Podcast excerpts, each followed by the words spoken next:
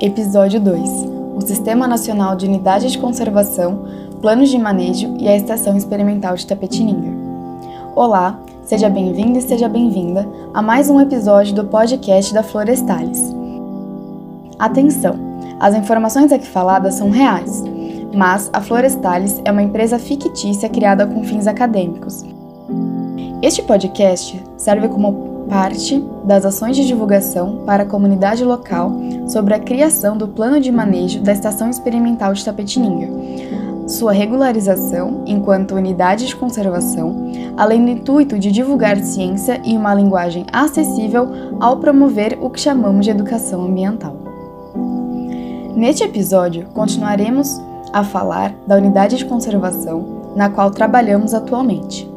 Iremos explicar o que é Sistema de Unidade de Conservação, mais conhecido como SNUC, e por que ele é importante para a conservação e também para a construção de planos de manejo, como, por exemplo, o da Estação Experimental de Tapetininga, elaborado recentemente por nossa equipe.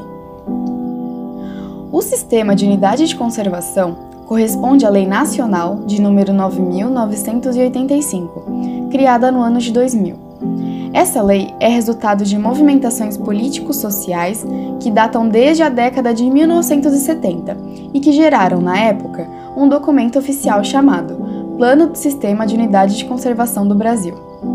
Esse plano foi elaborado por uma organização não governamental e pelo Instituto Brasileiro de Desenvolvimento Florestal, IBDF, já extinto, que é o atual Instituto Brasileiro do Meio Ambiente e dos Recursos Renováveis, mais conhecido como IBAMA.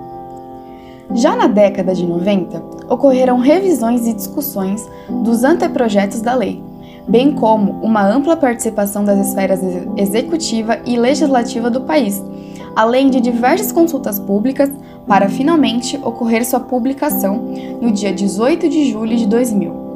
O principal intuito do SNUC é conservar ecossistemas brasileiros a partir da criação e gestão de unidades de conservação, que são o mesmo que áreas protegidas, como explicado em nosso último episódio, e propostas de manejo dos recursos naturais. Para falar de apenas alguns dos objetivos do SNUC, podemos citar que ele visa proteger as espécies que correm risco de extinção, contribuir para a manutenção da biodiversidade, promover o desenvolvimento sustentável e proporcionar meios e incentivos para a pesquisa científica. Contudo, vários outros objetivos integram esta lei e devem ser alcançados por meio das unidades de conservação. O plano de manejo é um documento técnico que traz em seus conteúdos as principais características da unidade de conservação, tais como seus aspectos de fauna, flora, sociais, econômicos, histórico-culturais, além de suas características físicas, hídricas, geológicas, de localização, entre outros. Ele também aborda as normas, os objetivos e os programas presentes na unidade, bem como estabelece o seu zoneamento, ou seja, o ordenamento territorial da área, que estabelece usos diferenciados para cada zona de manejo. A elaboração do plano de manejo, contudo, vai além da produção de um documento técnico. Trata-se de um ciclo contínuo de consultas e tomadas de decisão com base no entendimento de questões ambientais, socioeconômicas, históricas e culturais que caracterizam uma unidade de conservação e a região na qual se insere.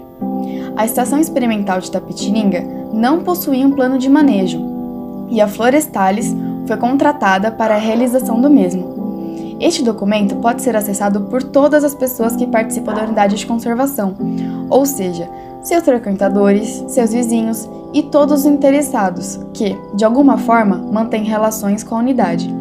Para acessá-lo, solicite através do e-mail florestales.ambiental.gmail.com e nossa equipe enviará o documento para você. Agradecemos por ter ouvido mais um episódio e convidamos para acompanhar os próximos, nos quais entraremos em mais detalhes sobre essa importante área de preservação do interior paulista. Até lá!